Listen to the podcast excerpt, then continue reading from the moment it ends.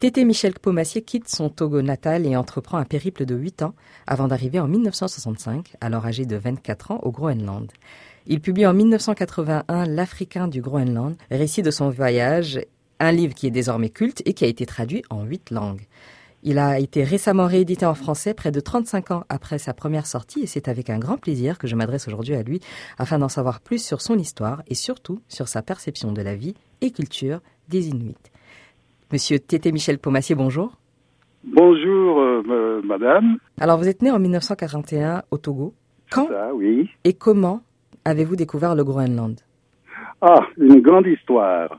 Euh, né dans mon village euh, togolais, euh, je vivais une vie tout à fait traditionnelle au milieu de mes frères et sœurs, dans une famille absolument traditionnelle également, puisque euh, nous sommes euh, 26 euh, frères et sœurs. euh. Alors, mon village paternel et mon village maternel sont distants de quelques trois kilomètres et j'ai grandi dans ces deux villages auprès de mes oncles paternels, maternels et auprès de mes deux grands-pères paternels et maternels. Mhm. Et, et puis, euh, c'est euh, jusqu'à l'âge euh, de 7 ans que j'y ai vécu, au milieu d'une d'une d'une nature euh, toute euh, tropicale, verdoyante. Et puis, euh, à l'âge de 7 ans, on décide de me mettre à l'école. Mhm. À l'école, euh, j'y suis resté six ans. Eh ben, mais seulement j'avais pris le goût de la lecture et puis euh, les noix de coco que je vendais me permettaient euh, d'acheter quelques livres dans la toute petite librairie évangélique qui se trouvait à Lomé. Et puis un jour, je tombe sur un livre. Écoutez, je suis en train de vous parler, mais c'est un livre qui me suit partout. Je l'ai même sur mon bureau. Jusqu'à présent. parlant. Tout en vous parlant. C'est dommage que ça soit pas filmé. Le Mhm. livre s'intitule Les Esquimaux du Groenland Mhm. à l'Alaska euh, par le docteur euh, Robert Gessin. euh, et puis, euh, en bandeau, en bas, c'est écrit La joie de connaître Mhm. édition Bourrelier et compagnie. Bon, alors, mais seulement ce qui m'a attiré, ce n'était pas le titre, puisque je ne savais rien de ce que tout cela voulait dire. Mhm. Euh, les Esquimaux du Groenland à l'Alaska, aucun mot ne me parlait. Mais sur la couverture, il y a une photo. La photo, euh, visiblement, d'un chasseur. Mhm. Mais ce chasseur est habillé en peau de bête et il s'appuie euh, sur un, une un- grand bâton euh, qui peut être euh, un harpon. Et, puis, euh, je me suis dit, mais, pourquoi il est habillé en, si chaudement, en peau, en de bête Et j'achète ce livre. Et je suis allé à la plage avec mon nouveau livre. Et avant midi, eh ben, j'avais tout lu. Et qu'est-ce qui vous a le plus fasciné là-dedans? Avant euh, de faire cette euh, euh, rencontre avec ce livre, euh, j'ai eu un accident terrible euh, quelques semaines plus tôt au sommet d'un cocotier avec un serpent. Mhm. Alors, c'est ce que je décris longuement dans mon livre. Et euh, mon père, qui n'était ni euh, chrétien ni musulman, mais vraiment euh, animiste, Animiste. euh, Mhm. de notre euh, religion, euh, pure et dure, qui a donné naissance au vaudou. Mhm. Bon, mon père et, et ses coépouses, ben, ben, on dit que ben, la seule façon de me guérir, c'était euh, de m'emmener dans la forêt sacrée auprès des euh, adorateurs euh, des serpents. Donc vous aviez été carrément euh, mordu par un serpent. Et, et alors, c'est ça tout le problème. Mhm. Je suis tombé, j'étais évanoui, et Mhm. je ne me souvenais vraiment plus de rien. Mhm. On m'a amené chez moi, où mon père a commencé à, ma guérison et tout le monde était persuadé que j'étais mordu. Mais mhm. j'étais écorché de mhm. partout. Et mon corps était, était en sang. Mhm. Et comme je ne pouvais pas répondre tout de suite, euh, mon père croyait que une de ces blessures pouvait être l'écrou du serpent. Et à ce moment-là, lui, il a commencé à me donner des antidotes. Mais quand mes esprits me sont revenus euh, des heures après, euh, je, j'ai dit non, le serpent ne m'a pas mordu. Je, euh, rien ne, ne, ne, pouvait me laisser dire qu'il euh, qu'il m'avait mordu. Et mon père s'était aperçu que si je n'avais pas été mordu, son antidote était un poison, puisque l'antidote mmh. était fabriqué à partir de venin. Mmh. Et à ce moment, à ce moment-là, on m'a fait vomir abondamment. Et puis, donc, le, la séance dans la forêt sacrée et la prêtresse qui m'a euh, soigné, eh ben, euh, ne, a demandé à mon père euh, qu'elle aimerait que je devienne un adepte de leur culte. Et mon père avait accepté, parce que en tant qu'enfant, je ne pouvais pas décider mmh. par moi-même. Et c'était environ deux semaines, euh, bon, nous sommes revenus à la maison et c'était environ deux semaines avant que je ne retourne dans la forêt sacrée que je suis tombé sur ce livre. Mhm. Et euh, la révélation, c'était d'apprendre euh, qu'il faisait si froid au Groenland mhm. Qu'il n'y avait pas de serpent. Donc, est-ce que c'est l'absence de serpent qui vous a attiré euh, d'une certaine manière, en tout cas? Ben, Bien sûr. Donc, vous avez été vraiment, vraiment touché en fait par euh, par euh, cet accident-là avec le serpent. C'est-à-dire que ça vous a vraiment traumatisé. Un, traumatisme mhm. indescriptible. Tout à fait. des serpents peuplaient mes rêves. Mhm, mhm. Et ce, ce livre et, cette découverte était pour moi tout ce que j'avais comme échappatoire. Oui, une échappatoire, tout à fait, tout à fait. Et c'était même une délivrance. Mhm. Eh bien, je suis retourné le lendemain euh, dans cette librairie euh, pour euh, savoir où était ce pays, appelé le Groenland. Et le Groenland, forcément, était je dirais, au nord de l'Amérique. Mhm. Ça n'avait rien. C'était pas le pays d'à côté. Oui, tout à fait. Et euh, j'ai euh, essayé par tous les, par quels moyens je pouvais euh, partir. Mhm. J'ai essayé de, de, savoir. Mais monsieur, monsieur Pomassier, le froid, l'inconnu, la distance, rien ne vous a découragé? Je n'avais aucune idée du froid. Mhm. Et c'est vrai que le livre, dans le livre, il était question de, de, température de, de moins 30, de moins 40. C'est abstrait. Mais, mais, mais, quand, quand vous êtes allongé euh, sur la plage mm. euh, à Lomé, euh, dans cette moiteur, qu'est-ce qu'une température de moins 30 peut vous dire mhm. Absolument rien absolument, du tout. Absolument rien. Euh, euh, bon, aujourd'hui, aujourd'hui, je sais ce que c'est une température de moins 40 mhm. puisque je l'ai senti. Exactement. Je l'ai vécu, je l'ai ressenti. J'ai failli en être victime. Et la distance, ça ne vous faisait pas peur? Ou bien c'était ah, également une, une, notion abstraite en fait pour vous à l'époque? Tout abstrait. Mhm. Bon, j'avais une, euh, euh, je n'avais qu'une idée en tête, arriver dans un pays où il n'y avait pas de serpent. Exact. Et j'ai fait une fugue. Alors vous avez voyagé pendant plus de huit ans. Comment s'est passé l'accueil lorsque vous êt arrivé au Groenland? Euh, Je suis arrivé à Kakotok, Kakotok qui est tout à fait au, sud du Groenland.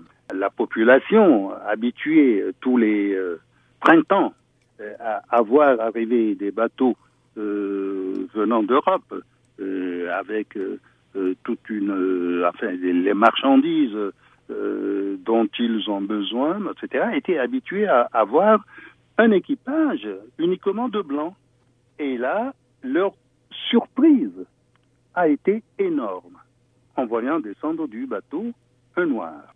Et le, la plus forte émotion venait des enfants euh, qui pleuraient et euh, qui parlaient de Tornasuk. Tornasuk, euh, c'est un ou Kevitok. Euh, vous avez aussi vu des figurines euh, inuites avec les, la, bouche tordue, Mhm. les, les, les- le corps complètement difformé. euh, bon, c'était enfin, mais bref, j'étais le diable. J'étais euh, l'e- l'esprit euh, sorti des montagnes, alors que je descendais d'un bateau. J'étais pour, pour, pour les enfants. Alors, ça a été comme une, une, une panique euh, générale. Les enfants pleuraient, donc euh, se serraient contre leur mère. euh, et puis les adultes aussi étaient, étaient pris de court. Alors, ils m'ont vu venir vers eux. Alors, ils se sont écartés pour euh, me faire un chemin, pour me, me, me laisser passer.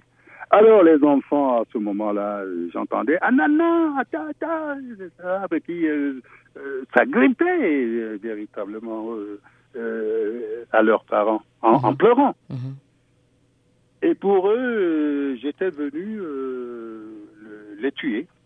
Et après cette Mhm. réaction, euh, cette réaction assez forte euh, des enfants et le gros silence des, euh, des adultes, comment a été l'accueil des, des Inuits? Puisque vous êtes resté quand même deux ans au Groenland, comment finalement est-ce que vous vous êtes intégré Mais écoutez, je, je vous dis que ces mêmes enfants-là, quand je suis passé au milieu de la foule et que euh, je me suis dirigé vers l'autre bout euh, du village, eh bien, les enfants se sont mis à me suivre à petits pas. Mhm. Et il en sortait de partout. Et, et la police de Kakortok a été obligée de nous suivre euh, aussi en voiture. Ça a été une, une, une escorte inattendue. Alors, euh, les enfants, bon, j'ai été accueilli euh, par le, la sœur d'un de mes compagnons de voyage, qui était un Groenlandais. Et sa sœur m'a accueilli euh, dans sa famille. Eh bien, les enfants ont entouré. euh, C'était au début euh, du jour euh, euh, du soleil de minuit. Les enfants ont assiégé la maison une bonne partie de la nuit.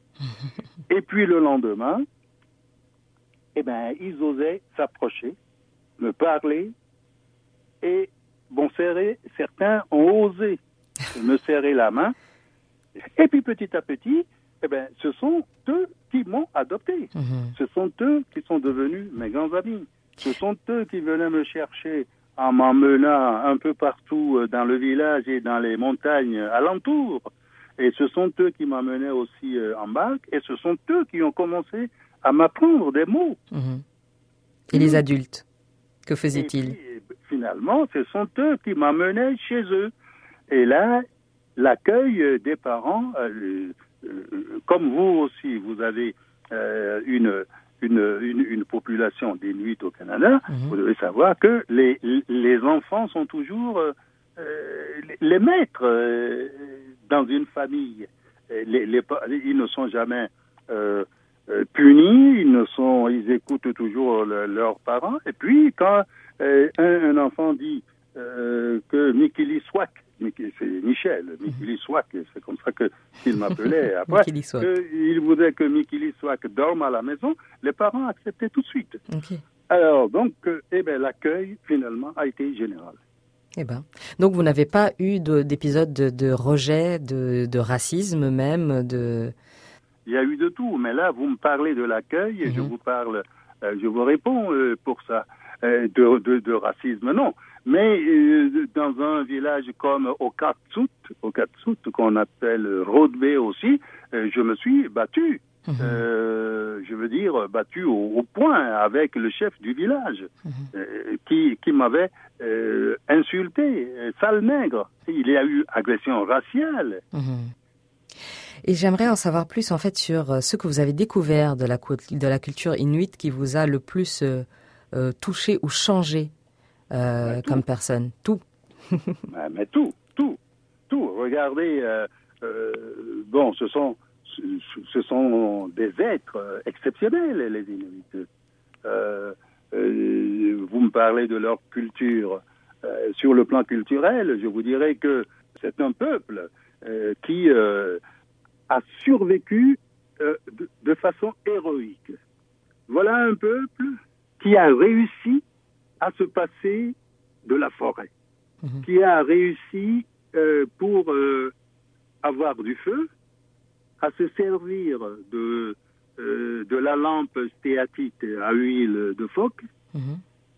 ce qui lui permettait de n'avoir pas affaire au, au, je sais pas, au peuple ennemi indien qui occupait la forêt devant eux et qui devait aussi euh, compter sur un autre ennemi qui était le, le, la calotte glaciaire devant eux. Mhm. Alors c'est une culture extraordinaire. un peuple qui réussit à se faire euh, une maison à partir de la neige, euh, qui a réussi à se construire des, des embarcations aussi performantes que le kayak, Ici, euh, quand j'entends euh, des familles euh, européennes se préparant pour aller au ski, disent à leurs enfants mais tiens on, va remplacer ton anorak ou on va on va chez je ne sais pas dans tel magasin t'acheter un anorak. Mmh. mais ce pauvre petit blanc sait-il ce que veut dire anorak? D'où vient ce mot? Ça a été ce sont les Inuits qui ont conçu euh, ce vêtement exceptionnel qui, dans l'Arctique, protège du vent. Sur leur culture, je n'ai pas, euh, on n'a rien à leur apprendre. Mhm. Donc c'est une culture euh, formidable. Vous avez quitté le Groenland deux ans après votre, votre arrivée. Pourquoi est-ce que vous avez décidé de partir et qu'est-ce que vous avez fait lorsque vous avez quitté le Groenland? Ben, J'ai décidé de partir aussi parce que euh, je me suis euh, quand même rendu compte euh, que nous avons été floués de la même façon que les Inuits aussi l'étaient par les Blancs. Des tromperies avec pour seul but de nous asservir mentalement, moralement, culturellement. je me suis retrouvé au Groenland, je me suis retrouvé comme en Afrique. Mhm. Euh, euh, des, des gens nés libres, euh, avec leurs pensées, leur culture, etc., et, eh ben, devenaient des, des, des, colonisés danois comme moi, j'étais un colonisé français. De toute façon, mhm. avant l'indépendance de mon pays, qu'est-ce qu'on disait sur ma carte d'identité comme nationalité? Français c'est sujet français. Mhm. C'était même pas considéré comme un homme, un sujet français. Mhm. Bon, et au Groenland, euh, je j'ai constaté que mon pays devenait indépendant, mhm. ou est devenu indépendant. pour moi, euh, il fallait quand même euh, faire, enfin, ouvrir les yeux aux jeunes Africains pour euh, leur ouverture d'esprit mhm. sur le monde. Et je me suis rendu compte que personne encore n'avait fait ce que je venais de faire, c'est-à-dire euh, cette euh, rencontre de deux cultures si opposées, mais ayant, ayant, ayant pratiquement la même histoire. Et donc j'ai décidé de partir. Mhm. Et quand je suis revenu en Afrique, euh, eh ben, j'ai entrepris, je, ça a été euh, bien, euh, euh, j'en ai rendu compte dans mon livre, dans la postface que j'ai écrite pour cette réédition, euh, j'ai fait une tournée, une première tournée de 16 pays d'Afrique, sans interruption, mhm. pendant deux ans, en donnant des conférences dans les écoles, des conférences sur le Groenland, sur le Groenland pour leur montrer, déjà pour leur euh, enlever de la tête euh, toutes les, euh, les inepties que des Blancs racontaient sur, à la fois sur nous, en tant que des nègres paresseux, et sur les Inuits en tant que des, mangeurs de viande crue, et je vous en passe d'autres, hein, pour leur montrer à quel point on, nous sommes tous des hommes et à part égale, mhm.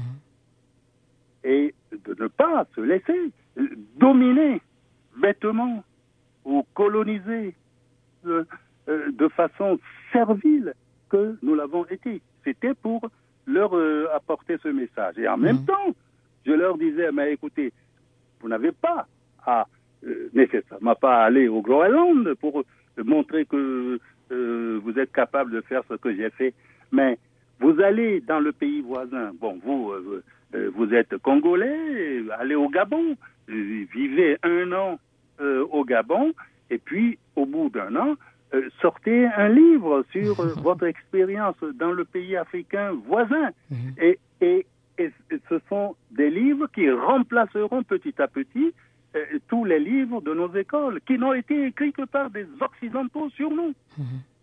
En gros, en gros, vous leur demandez de décrire leur propre histoire et. Oui, c'est à nous de raconter notre histoire mhm. et on ne doit pas laisser ce terrain à d'autres et qui et qui nous défigurent et qui nous ont toujours défigurés. Quel lien est-ce que vous gardez aujourd'hui avec le Groenland? Ah ben. Et avec les Inuits De toute façon, il y a la BBC a fait euh, avec moi un film euh, qui s'appelle euh, The Black Eskimo. Mhm. Et puis, ben, j'y retourne, j'y retourne assez régulièrement. Ben, il est vrai que mon dernier voyage date de, de 2007, mais mhm. Euh, depuis euh, mon premier voyage, j'ai effectué euh, quatre autres voyages au Groenland. Mhm. Et puis là, j'ai d'autres projets pour un avenir proche mhm. pour le Groenland. Alors, je, je, le disais en début de, de notre conversation, c'est votre livre est réédité donc aux, éditions Artaud en format poche en français. Et vous me parliez à l'instant du message que vous essayez de transmettre aux jeunes au lendemain euh, des, des, indépendances euh, euh, en Afrique. Donc ce livre est réédité aujourd'hui, nous sommes en 2015. Quel est le message que vous pensez ou que vous souhaitez que les jeunes du, du, du, de ce nouveau millénaire vont, vont venir retirer de votre livre L'Africain du Groenland? Exactement le même message. Mhm. C'est-à-dire que peut-être que s'il y a, il doit, il doit y avoir quand même un bémol. Le, le, le bémol, c'est euh, l'Européen, le jeune Européen euh, qui va en Afrique et qui la découvre, euh, mais pas dans la même optique cupide, hein, pas dans le même esprit de cupidité que ses prédécesseurs, fait du bien à l'Afrique, et du même que l'Africain qui va à l'extérieur aussi. Mais je ne sais pas si mon message passera si facilement que ça. Mmh.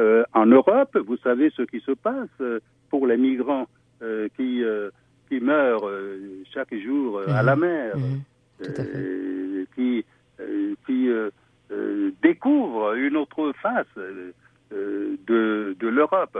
Mais, mais, mais, il y a toujours, quand on porte un message de paix, je crois qu'il y a toujours un, une résonance très forte après. Alors, Tété, Michel Pomassier, je vous remercie chaleureusement pour, euh, bah, votre temps. Je vous remercie euh, également.